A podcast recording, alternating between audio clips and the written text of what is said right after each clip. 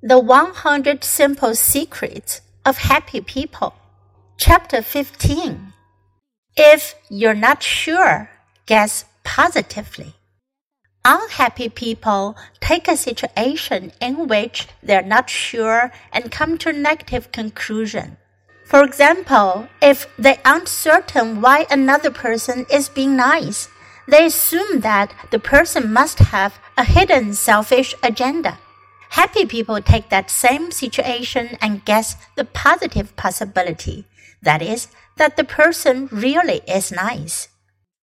Henry is a 70 year old man who always had a good word for his neighbors.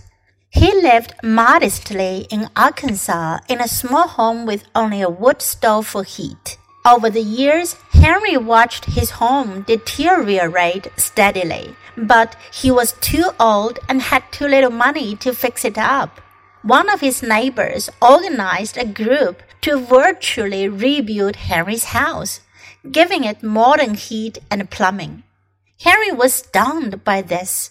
Why were all these people taking such an interest in him in his house?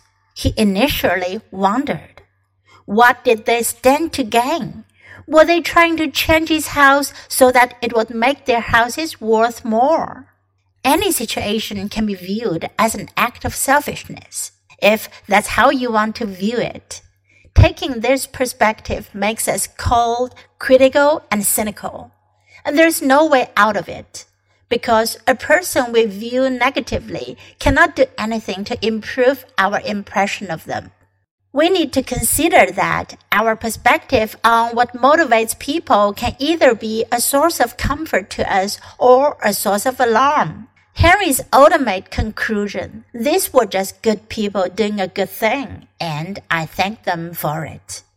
Happy people and unhappy people explain the world differently. When an unhappy person must interpret the world eight in ten times, he or she will see the negative in an event when a happy person must interpret the world eight in ten times, he or she will see the positive.